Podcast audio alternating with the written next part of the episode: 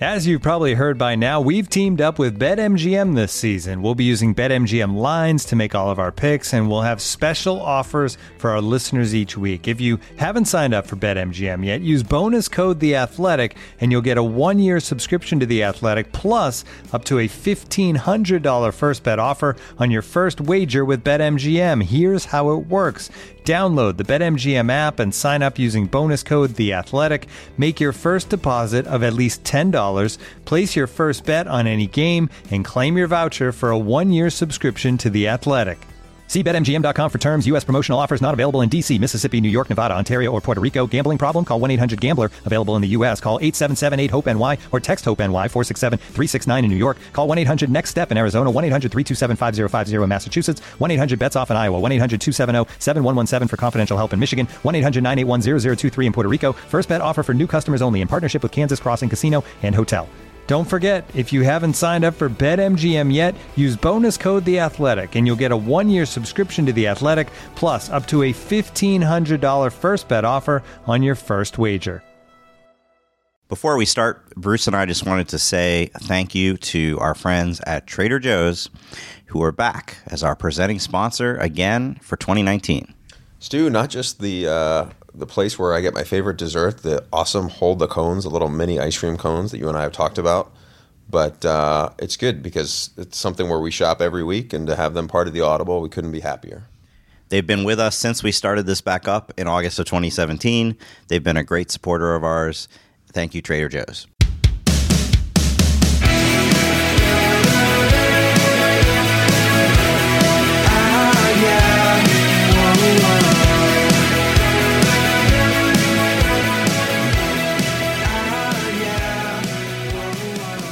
Welcome to the Audible. I'm Stewart Mandel, joined as always by Bruce Feldman. We are in downtown San Jose on the Friday before the national championship game.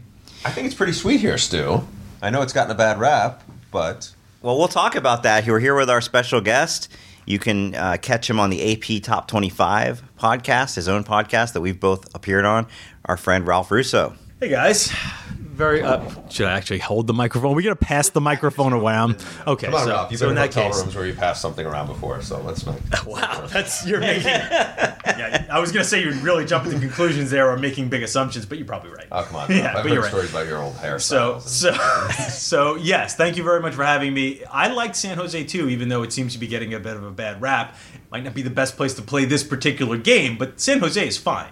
Yeah, I think it's different, and I think the question is, you have two teams that are about as far away, both geographically and probably, I don't know what you said, just persona wise, Yeah. than in Clemson. and Alabama. Culturally, yeah, maybe? Yeah. And so, but that's okay because look, I think it's a great one versus two matchup, and it's a different venue and it's different for everybody. Like I think we all liked Tampa because it hadn't been there before. Now, granted, Tampa, Tampa is much closer to it and everything, but just I think sometimes the change is good. The question is going to be, and I'll ask both of you guys because since you guys have reported along these lines, how much do you think the fans of those schools are going to come travel for this? Well, it's pretty clear that they're not turning out the way they have to some of their previous games. So I've been, you know, and I'm not like going to be all rah rah Bay Area, defended to the death, right? I do live here, but I fully acknowledge we are not a college football hotbed here. So for 11 months, I've been a little bit nervous for the for the people here. I know the people that run this event, but I told them, I said, you know, if you get Michigan, if you get Notre Dame,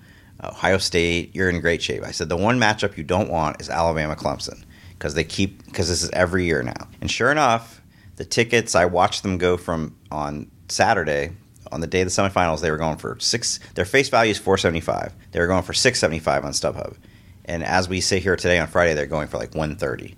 It's just completely cratered. So clearly, their fans are not coming out as they normally would, and that doesn't surprise me but I, I kind of separate that from I, I'm a little surprised by all the piling on about Santa Clara and San Jose. That's if it's just the it's the matchup. Does they're they're very far away and it's very expensive to get here. Uh, it's it's circumstances, right? There's nothing that the college football playoff could do about the circumstances, right? And the fact that they've also played a bunch of times, they played this game against each other a bunch of times. Alabama's in the playoff every year. At a certain point, Alabama fans have to go look at it and go, you know, I'm going to have to sit this one out. Like you know, like paying big money for a trip and playoff tickets every single year when you know you're going to go back next year too. It's just it just makes economic sense for Alabama fans. It's very far. There's nothing you know I can question.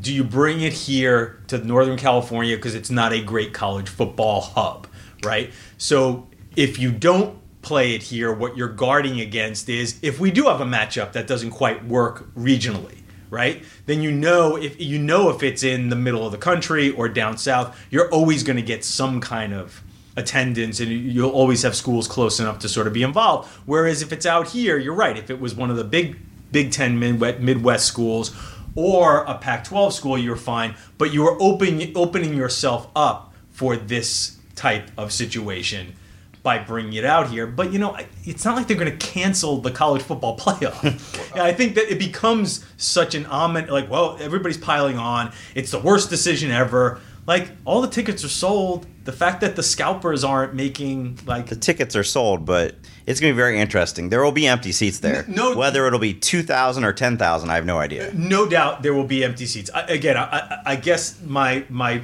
point is what is the repercussions of this? The repercussions of this is they don't have as big a crowd as they would like.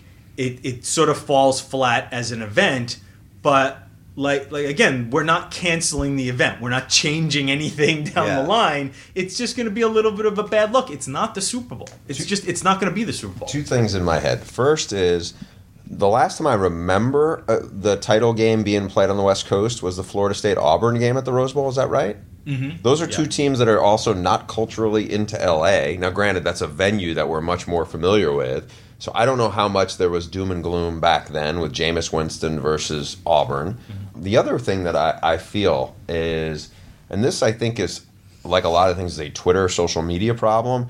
I don't remember 10 years ago. I remember being a, uh, going to a Rose Bowl where it wasn't a, a Big 12, I'm sorry, Big 10, Pac 10 game. It was Washington State. It was when Mike Price was leaving to go to Alabama. Played Oklahoma. There was a big swaths of empty seats. And granted, there were people. Yeah, I, I was there. I remember that. I was there too. I, there were people complained about it, but I don't remember. It was like the the world came to an end, right. and I do feel like. And this is again what I think is a Twitter problem. You show whether it's a Miami game or a Florida game, some sports writer gets there an hour and a half ahead of time and takes pictures of the empty seats, or and all of a sudden now it's this game sucks, this fan base sucks, this mm-hmm. something sucks. I don't, you know, like since when do people care? Like I, I care a little bit about TV ratings because I work for a TV company that's putting on games. Since when do people always have to judge the value of something over like they're judging it like they're Burke Magnus, right? You know, it's like it doesn't, it shouldn't matter if two good teams are playing and it's a great game then just watch. You shouldn't be caring. It's not like everybody needs to be their own director and go, well, there's empty seats over here. And there's a lot of different things at play here, right? Like for people who who have angst over the college football playoff system, who feel it should be eight teams, or who feel the selection committee is corrupt and ESPN runs the thing, and et cetera, et cetera. Like anything, any fodder, right? Oh, the ticket prices are way down. Got to blow it up. Well, Alabama, Clemson playing for the fourth year in a row better, you know, that's terrible. We hate that. It's Alabama Clemson fatigue. I don't doubt that there's Alabama Clemson fatigue, but if you're a college football fan and you like great college football, this is the pinnacle. This this matchup. They're not the same players from four years ago. It's completely different teams. You made you made a great point, and I you know I'll, I'll give you total credit on this because now it was like it, it, burst into my head, and I realized no, that's probably the angle for this game. It, it, it's like Texas USC to a certain degree right? The, the, USC Texas Rose Bowl from 2006. It was the 2005 season, so 2006, where two undefeated teams. One is a dynasty. One is sort of. I mean, Clemson doesn't totally fit the Texas role because these teams have played before. I don't think Clemson is as much of an underdog as Texas was, though Texas was an underdog in a sense, in a way that it was underplayed. Like, in other words, uh, we probably underestimated just how good that Texas team was because we were so focused on this dynasty. ESPN was also running that month USC's the greatest. Like they were doing the Sports Center piece. that was. Uh, but, but I thought it was. hyping but up. that. But fr- quite frankly, like I mean, we were all writing that too. Like this is USC's chance to. They were going to win three championships in a row, and I know that drives LSU fans crazy. But they were going to win three championships in a row, become the first one to do that, and they were going to stamp themselves as maybe the greatest team in college football. And oh, by the way, all this time Texas is averaging 51 points a game, but nobody's really paying attention to them. Right. So it's not a perfect match, Clemson to Texas, but nonetheless, I mean, it's two undefeated teams, the first 15 and 0 champion ever. These and these two teams that have been far and away the two best teams in the country this season. There has been very little doubt that they have been 1 and 1A, maybe 1 and 2 if you don't want to put it. But but 1 and 2 with a big gap between everybody else, which is another thing like people were criticizing which teams should be three, which teams should be four, and they got this wrong, they got that wrong. And I've been saying for a month, it doesn't matter who you put three and four, they're gonna get their asses kicked. Like you can throw Ohio State in there, fine. You won't like Notre Dame, fine. Throw Georgia in. You know, I know Georgia almost beat Alabama, but you know what? I don't think Tua was going to get hurt again. Right. I, I just I felt like these are the two best teams, and complaining that they blew out their semifinalists it just seems silly. Well, we got to have something to complain about, Ralph. We we yeah we always And Notre Dame, it's just the perfect storm. Notre Dame, if you if you're somebody who thinks that they are getting away with something by not being in a conference, there's there's a lot of play there. But uh, think about this: the first time Alabama and Clemson played in 2015, Alabama's quarterback was Jake Coker. Okay, the next year it's Jalen Hurts, who almost won them the game at the end. This is just a whole other animal. This is Tua against Trevor Lawrence, who were the number one quarterbacks in their class the past two years. I guess Fields and Lawrence, maybe depending on which service you looked at, who are doing these incredible, incredible things you're not used to seeing from whether it's a true freshman in Lawrence's case, obviously what Tua did in the second half of last year's championship game. So it's an incredible matchup. It just so happens that they're wearing the same uniforms that they have the last three years. Right, and listen, I think college football is still at its soul a regional sport. I, I think as much as we want it to be more than that, and we look at it more than that because we are literally national writers, so like we look at it more than that. ESPN wants it to be more than that. The college, the whole structure of the college football playoff was meant to build off the BCS, making college football a more national sport. But at its heart, it's still pretty regional. I mean, it's just not the NFL. And I totally get that people in oh, Columbus, Ohio, and many other places are going to look at the two teams and think, like, yeah, I'm a big college football fan, maybe, and I'll watch it. But, like, yeah, I kind of seen this act before. And I, and I do think, as good as Clemson is, they just don't have this huge fan base and a huge national following because they're still a relatively new big brand. I feel like just you know sometimes you try to twist and tilt your perspective to fit what you think the audience wants. And look, Tua wasn't the starter in this game last year when they played Georgia. He came in. It obviously was a great storyline. Trevor Lawrence was in high school last year. Yeah, Dabo Swinney and Nick Saban have been on the stage for a long time now. But I think that matchup is really compelling. And sometimes I think we all kind of get in these situations, whether we're talking on a podcast or a radio show or writing about it, is what does the fan who's not of these two teams, what is going to draw their interest? Who are they going to root for? Mm-hmm. And I don't know. My guess is if you're not an Alabama fan or you're not an SEC fan, you're probably going to root for Clemson because Alabama is big bad Alabama, and Nick Saban is, is kind of the Darth Vader of college football because they have dominated it in a way that, quite honestly, nobody has ever dominated it in our lifetimes. So you know there is something there for them to grab onto, but again, I you know I'm like I almost have had fatigue of the Alabama fatigue question. you know, it's like this is you know I want to see a competitive game. It's not Alabama's fault that that Oklahoma couldn't get a turnover. It's not Clemson's fault that Notre Dame couldn't slow down their defense. You slow down that slow down Trevor Lawrence in the second quarter. So we got bad games, which we wouldn't have had in the BCS era because maybe maybe somebody would have knocked one and two off, but we wouldn't have had those kind of fodder games. Listen, the yeah, Alabama is already in the midst of the greatest dynasty in the history of college football. I, I'm fine saying that. I mean, because if you want to, if you have to go back to 1940s Army or you know Knute Rockne's Notre Dame, that doesn't count. That's a different era. It's just a different sport. So in, if you want, whatever you want to call modern college football, this is the best it's ever been. Alabama is the best it's ever been. Winning on Monday will just add to that. But what what I think it will separate Alabama is this is a team, a singular team that will finally get Alabama's dynasty into the conversation of what we you we, we talk about this a lot. What is the best single team you've ever seen? Right? Is it Miami 2001? Is it 95 Nebraska? Nebraska. Yeah. Is it uh, is it USC maybe 20, 2004? Like Alabama has yet to have one of those teams that stands out where you say, "Wow, this might be the greatest team I've ever seen." If Alabama wins on Monday, they'll be the first 15 and 0 champion and you'll and they will now have a team saban will now have a team in that conversation and is this the greatest college football team i've ever seen Yeah, to this point, I don't even think there's agreement on what which of Alabama's championship teams, teams yeah. is his best one. which is essentially the greatest part of alabama's dynasty is that they're all freaking great right Yeah. they're all so good but they're also But none of them, good, to your none point, stand none out. of them get mentioned like 2001 Miami. And look, Right. most of them had a loss, and the only one, only the first one was undefeated. So Can I? Yeah. Can I also bring up something that you said, and it started. I started to think you might be going there when you s- teed into it, but you didn't. Which is, if Alabama wins this game, like I, I've said this for like two years now or three years, I think Nick Saban, hands down, is the greatest college football coach of all time. Mm. There is no argument because right now it's harder to dominate the sport than it is because all kinds of external factors that deal with running a program.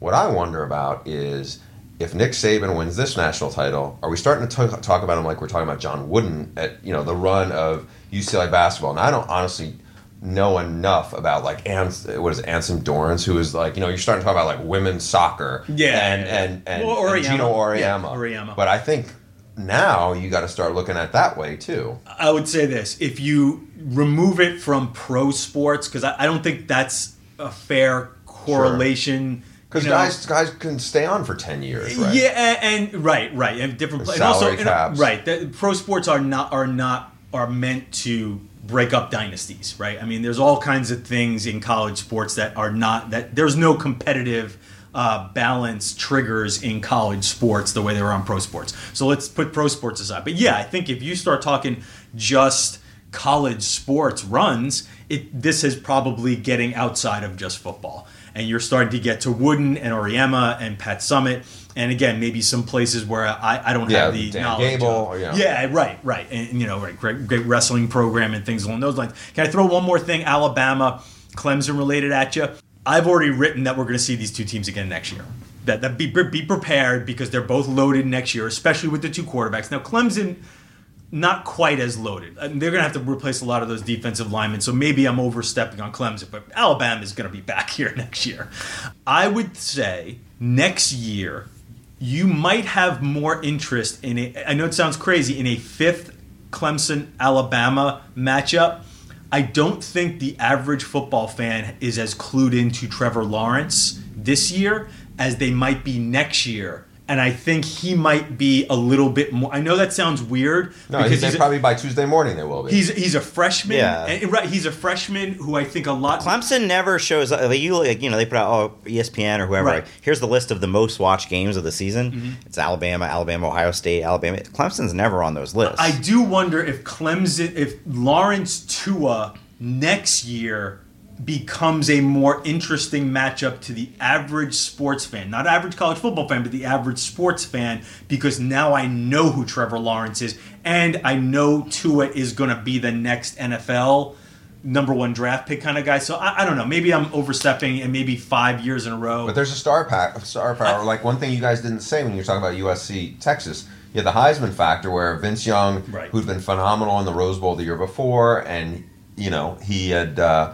he was Superman that night against And Reggie USC. Bush. Yeah, so you line. had that star factor. You know, with Clemson as down as the ACC is, I'm not saying there was no reason to watch them. But what game was anybody? What Syracuse and, and Dungey? There was No, really there really wasn't. How many Clemson games came on at noon? Syracuse. Yeah, was noon. There was yeah. a lot of noon Yeah. kickoff and noon. And I'm, I bet their most watched game was the A and M game in week two, Oh, it's a good and point. when he was still rotating with oh, Kelly Bryant. the, the one. Ga- well, that's right. The, the, the twice they had game day, it was on the road, right? Mm-hmm. Because they had the A and M game and at BC, amazingly enough, that was the other big. Oh, that might have been the 'cause I most was at watched because one- that was the game at- day game. right? Yeah. That was at that one, and then, but that was non-competitive. wasn't. Yeah, it wasn't a. interesting They hurt the quarterback on the first drive, and you know you could tell by you know by the second quarter that they never win. So I, I think you're onto something, but I think for it to, to be what you're describing, Clemson has to win this one so that it's two to two, and this point. is the rubber match. If Alabama wins this one, and especially if they win a blowout, Yeah. we're like, well, I already know how this is going to end. I, I really don't want to see this I again. think That's really see another point. scenario that could play out. If it's Northwestern, it's Stu's alma mater, it's Hunter Johnson.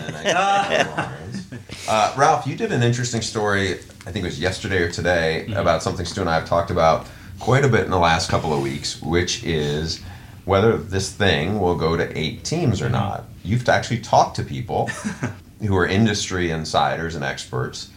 I think we, I don't feel I can speak for Stu on this, but once Jim Delaney puts his name out there and attaches it to something, I feel like that's so much momentum because he's the most powerful guy in college sports. It's hard to somehow, some way, they're going to figure out the logistics and make that happen. From your reporting, is it that much of a slam dunk or way more complicated? I think it's it's just a very complicated process, Uh, and I'll put it this way: nothing is, none of the hurdles are impassable. Every obstacle that is put out there, it can be handled, but to get to actually just get the framework and the logistics of making it eight team playoff, and assuming it would go to eight or even six, work is just a lot of work. I mean, it starts with again like just the where and when are you going to play these games? Like even if you just open up that conversation and you the answer is very simple. Oh, well, just play them the third week of December. They'll be the quarterfinals on campus. Well, Finals? finals, yeah, finals. Right? School's out. School's out. Try having a big event in Blacksburg, Virginia, or Clemson, uh, South Carolina, on like two weeks' notice, and you're gonna like again because this is gonna be a playoff game. It's gonna have eighty thousand people, hotel rooms. Like, yeah, remember, like, uh, Yeah, whenever people say, well, they do it in the FCS, what, what, what can be so hard? They do it in the FCS. Well, there's not 80,000 people going to those games So I and talked to- everything uh, that goes with it. So I talked to Big 12, former Big 12 Commissioner Dan Beebe. And listen, Beebe is a staunch opponent of playoff in general. He was a guy who, you know, he was out of the room by the time they made the playoff. But you know, he he he made that point of like, listen, I would go to an FCS championship game at Murray State, and there were more cars in the parking lot at Walmart across the street. like these are major events to do on two weeks' notice in small towns. There's there again, there's finals. There's the TV element of so when are you going to play these games and what TV windows are going to play them in? We'll say, well, that's easy. You just play them on the Saturday, you know, after you hand out the Heisman. Well, the NFL plays games on those Saturdays. And if you're going to play games against the NFL, ESPN's going to say, okay, we're giving you, I don't know, $100 million less because we're going to get less ratings. Because no matter what you say about your great playoff game, In addition, the uh, E ESPN, which already doesn't have a great relationship with, with the NFL, doesn't want to piss the NFL off No. anymore either. No, I mean, listen, the NFL almost stuck a playoff game on the night of the play of the college football the orange- final. yeah, the, No, of the final. They were tempted to put I a playoff that. game on the final night, and they were basically we're not scared of the college football playoff final. So when people say like, "Well, the NFL doesn't want to," no, the NFL will put their games anywhere and be more than happy. That's the starting point. Is you would have to work around the NFL. So so so you already are uh, you already don't know when you're going to play these games and where. Like already that is a again, it's not it's not impossible to figure it out, but just that step needs work. And the other thing I would say as far as Delaney and his comments, it is definitely significant if Jim Delaney wants to talk about an 18 playoff. That is absolutely no doubt kudos to the athletic and kudos to, to, to nicole for writing that story but I, I don't know if there is a lot of other commissioners who are ready to jump on board there and i would also and this is just listen I, this is just me and my sort of like analysis of that comment from delaney i do wonder how much jim delaney is working the refs at this point Oh, I totally think he is. and thinking like I don't know if I necessarily I'm dying to get to eight, but I want to make sure that people in that room in that committee and this is not something that was I wrote in my story, but I'll just give you my opinion on this one. I want to I want I think I wonder how much Delaney is thinking. I want the people in that committee room to start taking into account that the SEC works a break in to their November schedule and like filter and like factoring that in. I want those teams, I want the people in that room to start maybe, who knows, maybe this is something that could actually be changed in the protocol. I want when the records are displayed in that room to remove an FCS team, to remove the FCS wins, so that Florida would not have had a nine and three record. It would have had a seven and three record this year. Because it's again, it's not just about who makes the playoff; it's also about who makes those other games. So there's a lot of things in the way of expansion that would take a lot of work. And when you talk about momentum towards expansion, I think it depends on who you ask. Yeah, and if you take that Florida example, right? You know, everyone there was not everyone. There was some chatter for Georgia. Well, Georgia's two best wins were Kentucky and Florida, right? So you know that devalues to some degree if you're going to take those teams that have FCS wins. Yeah, and listen, I think the Georgia finishing ahead of Ohio State, I'm sure got Delaney's attention too. Though I would be also, and this again, this is just my opinion. I think everything changes after you've picked the teams that get in. So to tell me that, well, Georgia finished ahead of Ohio State, that means if you would have eliminated Oklahoma, Georgia would have gotten in. Eh, I'm Not not, so sure. necessarily. Yeah, I'm not so sure about that. I think they were fine putting Georgia at five ahead of Ohio State at six. But if push came to shove, would they have put Georgia at four ahead of Ohio State at five? I doubt that. But you want to send that message if you're Delaney. I just, again, like, not to belabor it, but, uh, you know, after talking to some folks in the business, I think that momentum depends on who you ask. And there's so many things that are involved here, even if they did decide, let's say Monday afternoon, where we'll be at the meet, like well, I'm sure we'll be outside a meeting door, like we were for years, Stu, uh, when they were working on this playoff initially, and they'll come out and they'll say something like, "Well, you know, we talked about it a little bit, but we're going to talk about it more in April." Unless they're really motivated to get this done, and everybody in the room is motivated to get this done. There's so many steps that need to be dealt with, and so much work that needs to be put into it. I just don't know if they're going to really want to do all the the hard work that gets into it. and you're basically looking at you know six years into the deal, so end of Right. not end of the 2020 season. I mean, it's that or it's 12 years. I don't think there's any in between. So, and to get it done in time for that, they probably would have to hash out all those details in the first six months of this year. Right. Is it doable? Yeah. So I think Delaney doesn't put anything out there publicly that he doesn't know what the likely end game is, right? So uh, it's it's one of two things. Either he's got behind the scenes a lot of support of people that just haven't said it so publicly, and so when they get in the room, it's like, well, Greg Sankey, you know, do you really want to be the only one in the way of this? Or it's what you said. I we know he's very frustrated. He he wrote. the- You go on the um, playoff site to the like official protocol. Mm-hmm. It's his words. Like he's the one who wrote the the the, the like you know the, the instructions to the committee. And I don't think he feels like it's played out the way he envisioned. That they don't take FCS games and nine games versus eight games into account enough.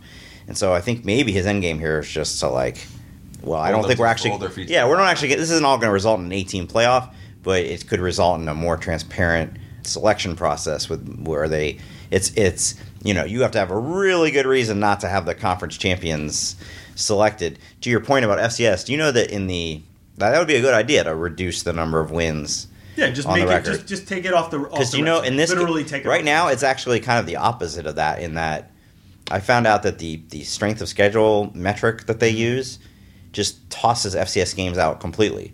So george if you look georgia's schedule is ranked really high Mm-hmm. you know like that's weird they played Austin Peay well it's as if the Austin Peay game didn't happen because none of those games are counted in the opponent's record so but nonetheless, it still shows up as Yeah. Georgia being Right. ten and two yeah so or eleven and two in this. Now, case. that all that being said, the bowl results didn't do him any favors, right? Florida overranked Florida, crushes his Michigan Wolverines. Mm-hmm. Uh, UCF lost. That would have been a whole other thing if UCF had won. Well, wait a minute, The, the, the momentum for that, for, like we gotta have a spot for the group of five. But the other part of that was the team, you know, the team that they were debating some, Georgia, they were down 28 to 7 against a Texas team that wasn't a great team, mm-hmm. right? oh, so but you know they weren't they weren't up for it, Bruce. Right. They it's unfortunate the because I- SEC hasn't lo- somebody said- I can't take somebody on Twitter said the SEC hasn't lost a game a bowl game that they wanted to win since like you know, Yeah. 1976 or something. who do you think is who do you guys think is. All right, so we clearly think these are the by far the two best teams. Mm-hmm. Who do you think would have the best chance of beating them? I have an answer. Ohio State. Yeah, me too. I, listen, I uh, the day they picked these teams, the, the playoff year was set.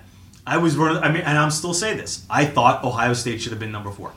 The problem is, Now I get the I get all the resume. well, bumps. the thing is, like Ohio State, and this is, you know, in sports, teams get better or they get worse. Yeah. Ohio State of weeks one, I mean, literally the week before the Michigan game, they got 51 points to Maryland. Mm-hmm. So at the time they made the, they were looking at the resumes, you know, it was 11 weeks of not so great, and then they turned it on against If Michigan. Ohio State lost to Purdue 38-28, is Ohio State in the playoff?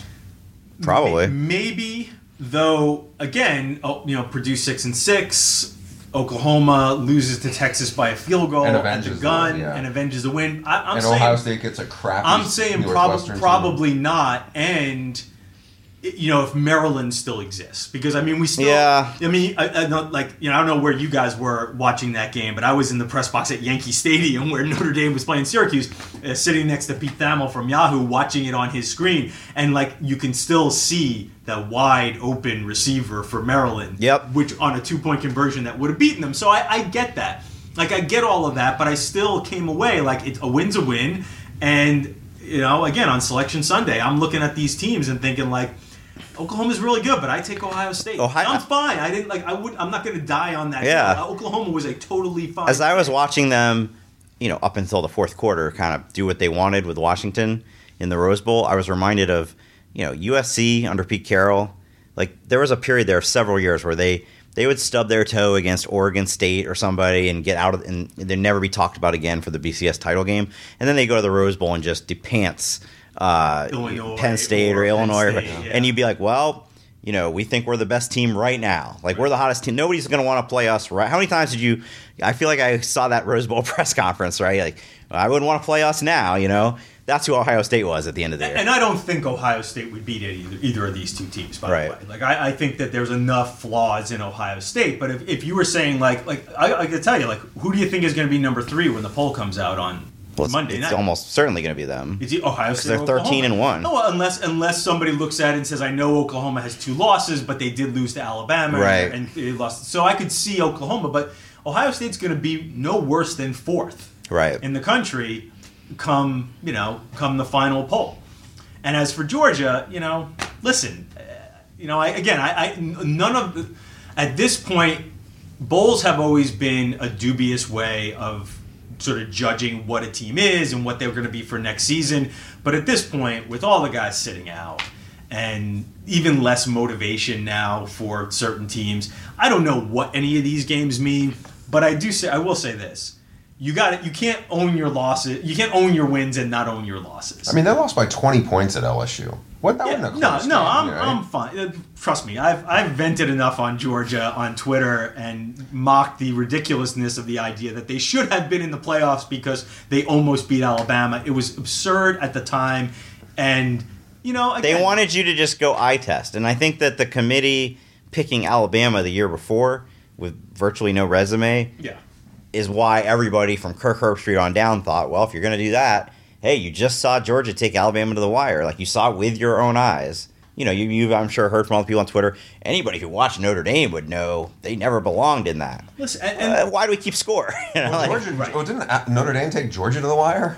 Right, right. Last just, year. just- Last just- year. it was just last yeah. year, and that was you know, the other thing I wrote, which was away from the reporting, was just a column of like, you know, this is why I think an 18 playoff would work and have automatic bids, and it, it's sort of focused on the Georgia angle of like, I understand that Notre Dame is probably not a better roster than Georgia, but at a certain point, college football has to have a little bit of the element of what we are what we are most used to in sports, which is like a win means something, and if you win, you get something.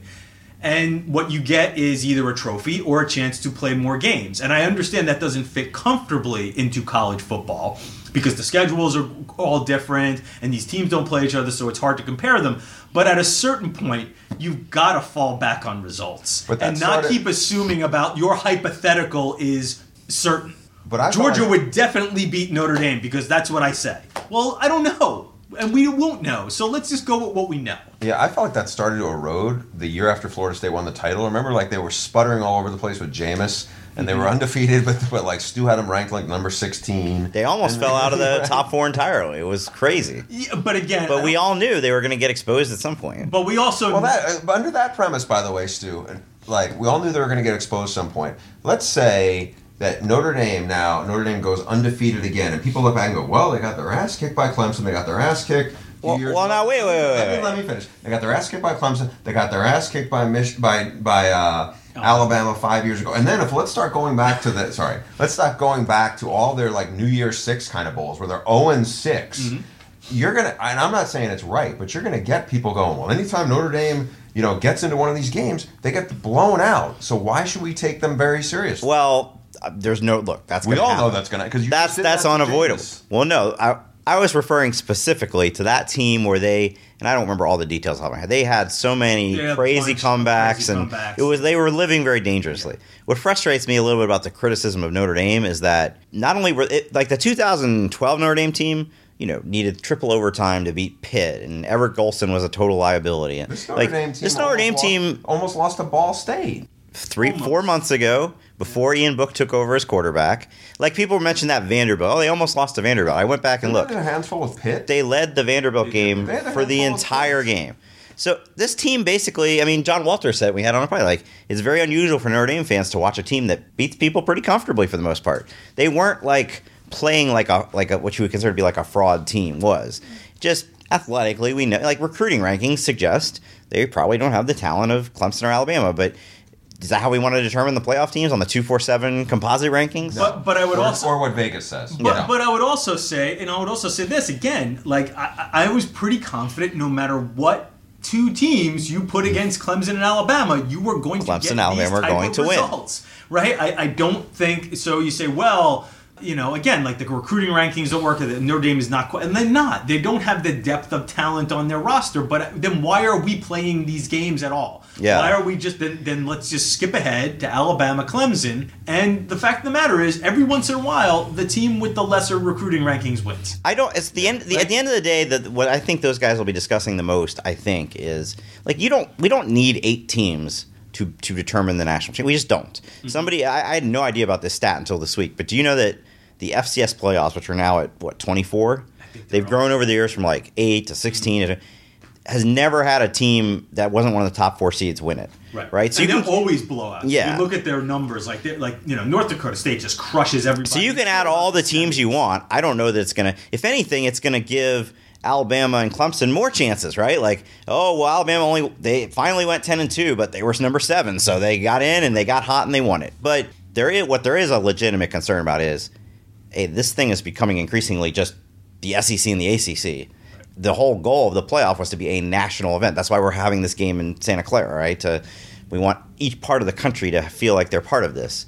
Well, it's not it's not really going that way right now. Should we guarantee a spot to the Pac-12 and the Big Ten and, and the Group of Five, so that everybody around the country feels like they have a, a stake in this? Right. That and that was my point too about an 18 playoff. Is a if you have if you have the eight teams, you make sure you draw in the rest of the country, and that actually does nas- make the sport more national. And you will have some competitive games in the middle there. I think you're right. I think the one eight and two sevens will probably be a lot of blowouts. But my guess is like the three five, the three six and four five will probably provide some pretty interesting games.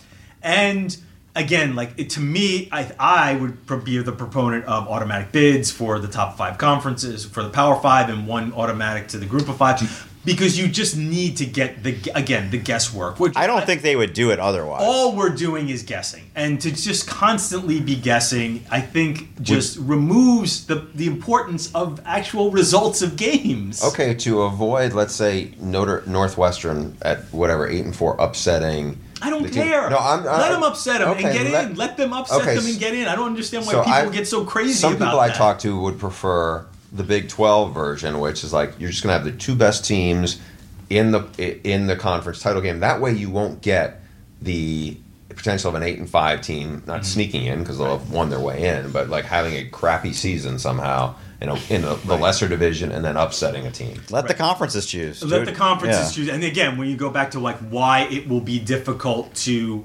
expand the playoff, this is another reason, right? Because now you're playing more games.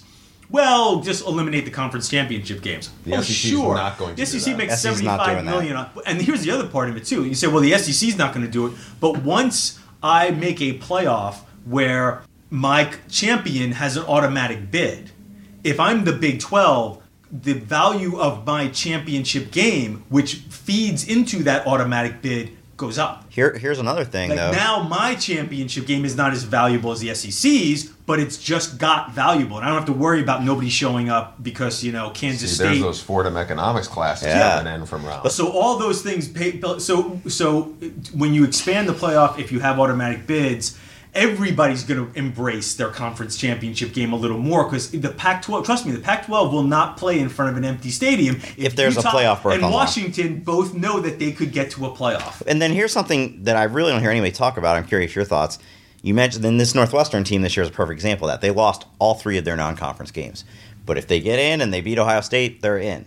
So if that's the case, if I'm a Big Ten team or a Pac-12 team, and I know that I just got to win my conference, what's my incentive to play good teams out of conference? Like, why wouldn't I just play three exhibition games? my my counterpoint. A, if you're if you're dealing with two wild cards, assumingly two teams that a, a committee I'm sure will have to pick, so you're still gonna have a committee out there Yep. to do some subjective, you know, guessing. Having good a good non-conference resume will help you, right? If I if I stumbled in my conference, if I have this big win against Alabama or Texas or USC or whoever, that will help get me in. The other thing is, and you know this, Stu, non-conference scheduling is about money. Texas is not. Of course, Texas is going to keep scheduling USC. They have ticket packages to sell, right? I think it's actually the opposite.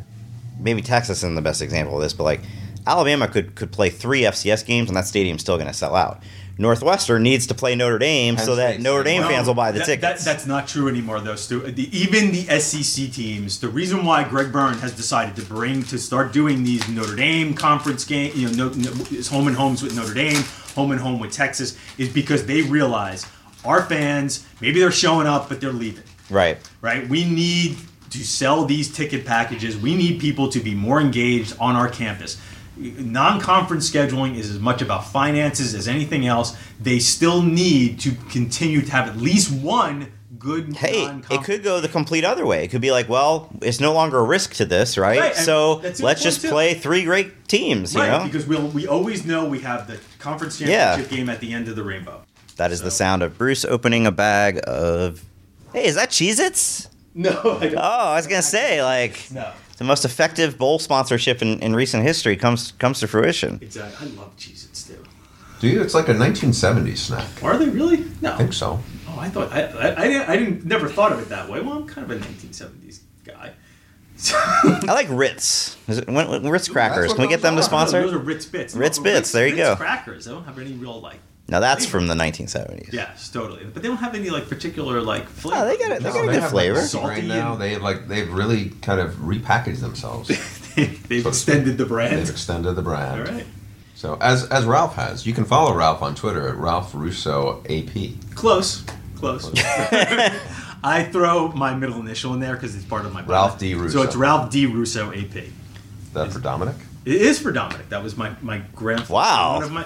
One of my. You did a lot better job guessing his middle name than mine. How do you know that? Well, you're Italian, and I figure you're from New York. I figured there was a chance it was Dominic. I, one grandfather was Ralph. The other one was Dominic. So there you go.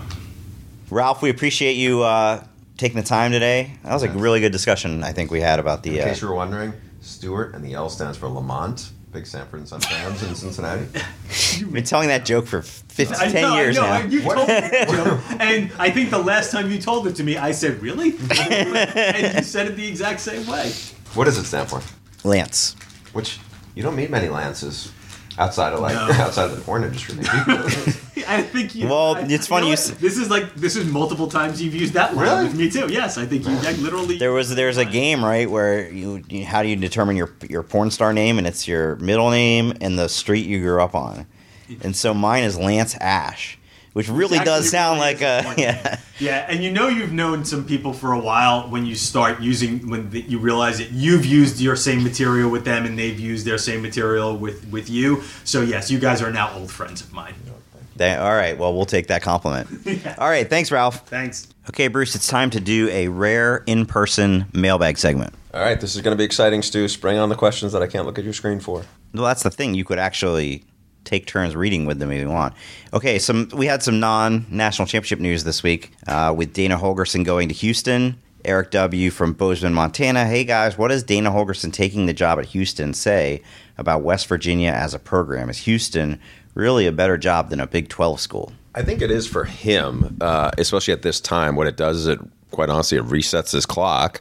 I think Dana Holgorsen have been there seven years. That's a long time for any coach to be anywhere unless he's Nick Saban. He's coming off probably the most talented team he had. They won't finish in the top 10. They obviously had a good year, but you're going to lose Will Grier. You're going to lose a bunch of really good receivers. His best left, his starting left tackle, some really good players on the defense. You know, it wouldn't shock me if this was a six and six kind of team next year in the Big 12. And with the acrimonious relationship he had with the AD there, who had really not given him a ton of confidence that all right they wanted him there long long term beyond where they are now. I think if with a six and six year it's you know he was definitely going to be on the hot seat. So he decided he loves houston and the tillman fertitta who's the big money booster there who pushed uh, major applewhite out after two years I think Dana Holgorsen's a big hire for them, and it is it's the best Group of Five job, although it's a job with incredibly high expectations. But he can recruit there. He's been there before. Uh, he loves that city. He's been there. He would go back there a lot. He has relationships there. So I, I'm not shocked he made that move. It's just uh, it was really messy all the way around. You think it is the group of five, one, the best group of five job, or one of the best group of five jobs? For him, I think it would be the best group of five job. I think it's as good as any because the recruiting base is there. You have a new stadium. Recruiting base is, is just about as good as there is. Uh, you have a new stadium there, and you've had you know some high level recruiting that's gone on at that level. So I'm not sure that there's a better group of five job. I mean, USF and UCF are in there, but I don't think there's anyone that's better. The only part that might make those other jobs more appealing is part of the re- is because the president of the school and the big booster have said we'll fire coaches at eight and four, whereas those other places. I mean, it wasn't that long ago George O'Leary couldn't win a game in a season you know, and it's not like they're going to get kept on forever if you can't win there, but the expectations at those other places aren't sky high. But again, they also they're paying him. The reason why I say it's I think it's the best job is they're paying him four million dollars a year, and they're giving him a huge salary pool to to hire coaches away at a level that's very different from some of these other jobs. He's going to end up my prediction is he's going to end up hiring some assistant coaches away from some really good Power Five programs to come work at Houston. It'll be interesting to see. I mean, I, there's a lot going for that program. I like their stadium. Obviously, they've had a lot of recent success, but he's definitely an upgrade at coach. Um, but does that mean that they're automatically going to become a 10 11 win team every year? I don't know, but that's certainly it's kind of like when you give Jimbo Fisher a&M gives them $75 million. It's national championship or bust. If you're a group of five school giving Dana Holgorsen $4 million, I think the expectation is you're going to be in that New Year's Six berth, that New Year's Six bowl almost every year, which Boise State's going to have something to say about, and uh, UCF's going to have something to say about, and uh, many any number of other programs. Well, none of those other people are, are, are coached by Nick Saban, though. And Jimbo Fisher has that in his division on top of, you know, LSU and Auburn – it's you know that's the deep end of the pool. I don't think the rest of it is, is quite on that level, relatively. Okay, from Cragen, and he yes, I said it right. He gave it phonetically. Thank you, Cragen. In Scranton, Pennsylvania. With Penn State having so many NFL draft departures this year, is that a positive for the program or a sign that players are willing to jump ship early? Many fans see it as players finding the opportunity to get away from James Franklin and his staff.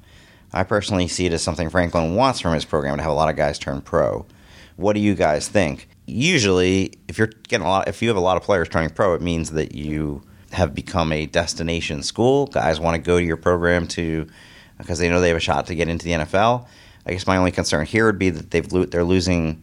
I think it's five now players, including Miles Sanders, off a nine and four team. So is Penn State really at the place where they can? Because they had a lot of guys. You know, the year before they lose, obviously Saquon Barkley, where can lose that many guys and like if I had to guess, they're not going to be much better than nine and four next year. But I could be wrong. But are they really in a place where they can just reload and sustain that kind of losses? Yeah, I, I think look at Miles Sanders leaving. You know, Ricky Slade's a really talented young running back who's already there. They have two of the top, I don't know, uh, and Devyn Ford's a, a, really dynamic running back. Noah Cain, those guys are considered like top five or top six running backs who are coming in. To me, it's not the, the underclassmen they're losing. It's Trace McSorley moving on. I mean, he was that program under James Franklin, and now we'll see if Tommy Stevens can be as good as they think he is. Sean Clifford, I know they have a lot of expectations for. You can talk about the guys who are leaving to get away from James Franklin, but also they've hi- they've hired, they've recruited some really really good talent that it was better than what they recruited five years ago at that school. You know, if you look at, at where the recruiting ranking is, so we'll see. I mean, this is going to be interesting because because you know they got a lot better when McSorley took over, and now McSorley's gone. I mean, certainly certainly Joe Moorhead had a big role in in Penn State breaking out under Franklin, and then he moved on, but McSorley stayed. Now they're both gone, and we'll see what Ricky Rahne can do with with you know, I guess it's going to be Tommy Stevens or Sean Clifford, and we'll see. But there's still quite a bit of talent there, and I think because they've recruited so well, I think that's a positive. We move along to Chuck Heaton, an Auburn fan who is a big fan of the podcast, and an alum. He says, "What's the national take on Bo Nix, the uh, Auburn quarterback signee who's coming in five star?" Dual threat quarterback set a ton of records at Alabama high school football. Great legacy from his dad as a QB and high school coach. Lots of buzz about him. If Clemson can bring in a freshman quarterback and go to the national championship, could Auburn do the same with him in 2019? He also says, Can we give Bruce his own microphone when you two are doing the podcast from your hotel room? Had a hard time hearing him. Yes. So Stu just handed me it. So thank you. I saw Bo Nix at the Elite 11. His dad, for people who, who aren't familiar, was Pat, is Patrick Nix, former Auburn quarterback who'd been a college coach for a little while. He was at one point an offense coordinator at Miami and has, has been a successful high school coach. He's considered by a lot of folks the best quarterback or the most maybe the most ready to come into college football and make an impact. This is not considered when you talk to, to college coaches and also folks who, who've worked at the Elite 11 as one of the better college quarterback classes. It, a lot of people think it's down across the board, and that Bo Nix is probably the best of a of not a great bunch. The point that I would think is Trevor Lawrence obviously really talented, but the cast around him. I mean, I don't think Auburn has that around him. It just, to me, there's a big difference. And also, quite honestly, a big difference between who Auburn is playing against in their division as opposed to what Clemson's got. I mean, there's almost no margin for error. When I look at, let's say, Bo Nix coming in there, Jarrett Stidham's pretty talented, and Jarrett Stidham struggled in that offense. That offense didn't exactly, until the bowl game, look very crisp. Well, so you bring Bo Nix in, let's say he is the starter Tua is going to be back for Alabama. I don't think Alabama's taken a step back. I, they might even be better. Uh, probably Quinnen Williams will probably move on, but that's a, still got a lot of good young players in it. LSU should be better than they were this year when they won 10 games. I think Texas A&M is only going to get better under Jimbo Fisher. You know, Mississippi State's going to lose some really good players on defense. They're going to lose Nick Fitzgerald. But when you talk about the top three in that division, I think it's going to be Alabama, LSU, A and M. They're not good. They're if anything, they're going to be better than they were this year. So I think that's doesn't bode well if you're going to use the Clemson analogy as far as Bo Nix. I don't know what the answer for Auburn is exactly. I mean, you saw what they did to Purdue in the bowl game, and bowl games, as Ralph said, are not really the best way sometimes to measure these things. But they got you could tell like they've got playmakers, they've got guys who can make plays uh, in space, but some reason during the season their offense was kind of a mess, even with Jarrett Stidham at quarterback. So I don't know. I've just come at this point to expect that when you expect big things from Auburn, they'll disappoint, and when you have lower expectations for them, they do well. They will probably have lower expectations next year. So maybe it'll be Clemson, either Alabama or Clemson versus Auburn in the national championship game. Okay, sounds good. All right, last question from Sean. Sean in Chicago. Okay, the other news we haven't had a chance to address because it happened the morning after we parted ways was Mark Richt retiring at Miami, Manny Diaz coming back and taking over. Why didn't Mark Richt communicate to Manny Diaz or the Miami Athletic Department that he was considering stepping down? They are lucky they got Diaz to come back after taking the Temple job. Kind of handled poorly. Thoughts? It is uh, kind of crazy that it cost them $4 million to buy out a coach who had been working for them like three days before that in the bowl game. Yeah, even one of the details I'd heard was one of the assistant coaches on the offensive side of the ball had been uh, pursued by another Power Five program within their own conference.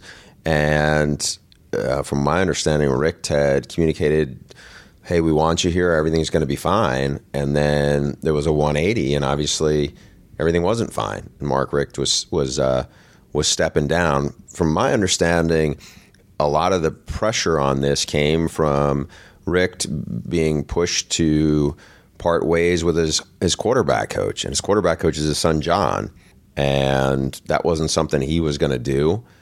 And this was the upshot. I think they were fortunate that Manny Diaz did want to come back for this job, and it'll be interesting to see how he does there. I mean, he what he did with the defense was by far the best thing about the Mark Richt era at UM. Now, I my point for Mark Richt, big picture wise, is even if he didn't, and I know you know it's funny. You and I had this conversation probably a month ago where we talked about was this as good as UM was going to get under Mark Richt, and that was my feeling. It wasn't going to get any better than it was last year when at one point they were in the they were number two in the country and they were in the top ten for a while but they had a really down year this year. The one thing you cannot take away from them, which I think only maybe Miami fans or Miami people have a real appreciation for, is Mark Richt brought in a, a ton of money financially to that program and that athletic department, which was really needed and required.